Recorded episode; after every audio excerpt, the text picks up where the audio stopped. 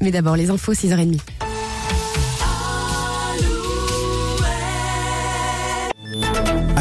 Les infos en Poitou-Charentes, Nicolas Mézil.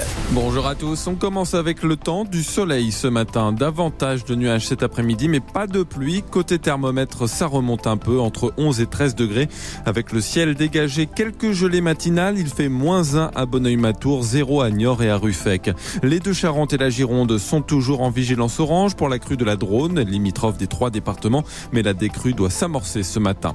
Un immeuble évacué hier matin à Poitiers dans le quartier des Couronneries à cause d'un feu de cave. L'incendie d'origine inconnue a mobilisé près d'une trentaine de pompiers.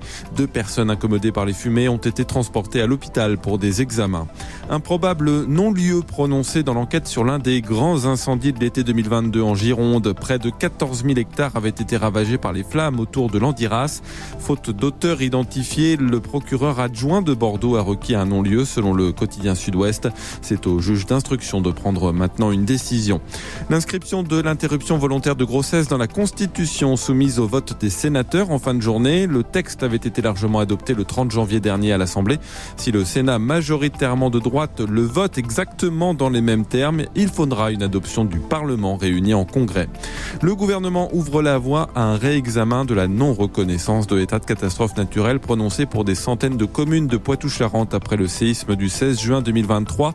Et hier à l'Assemblée, Patrice Vergrit, qui représentait le ministre de l'Intérieur, a indiqué, je cite, que les communes qui disposent d'éléments nouveaux caractérisant la gravité des effets du séisme pourraient encore les communiquer au préfet pour un réexamen.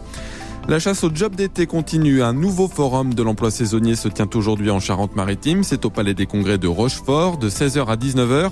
Une vingtaine d'employeurs du Rochefortais, de la côte de l'île de Léron seront présents. En rugby, Jonathan Danty suspendu cinq semaines après le carton rouge reçu dimanche contre l'Italie. Le Rochelet a été sanctionné après un plaquage dangereux tête contre tête. Le stade Rochelet qui a annoncé hier avoir prolongé le contrat de 10 de ses joueurs.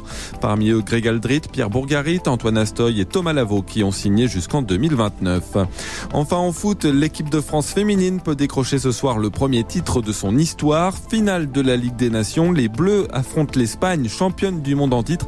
C'est à 19h à Séville, match diffusé sur W9. Vous êtes avec Nico et Lola, très bonne matinée à tous sur Alouette. Le matin Alouette. Alouette. 6h, 10h.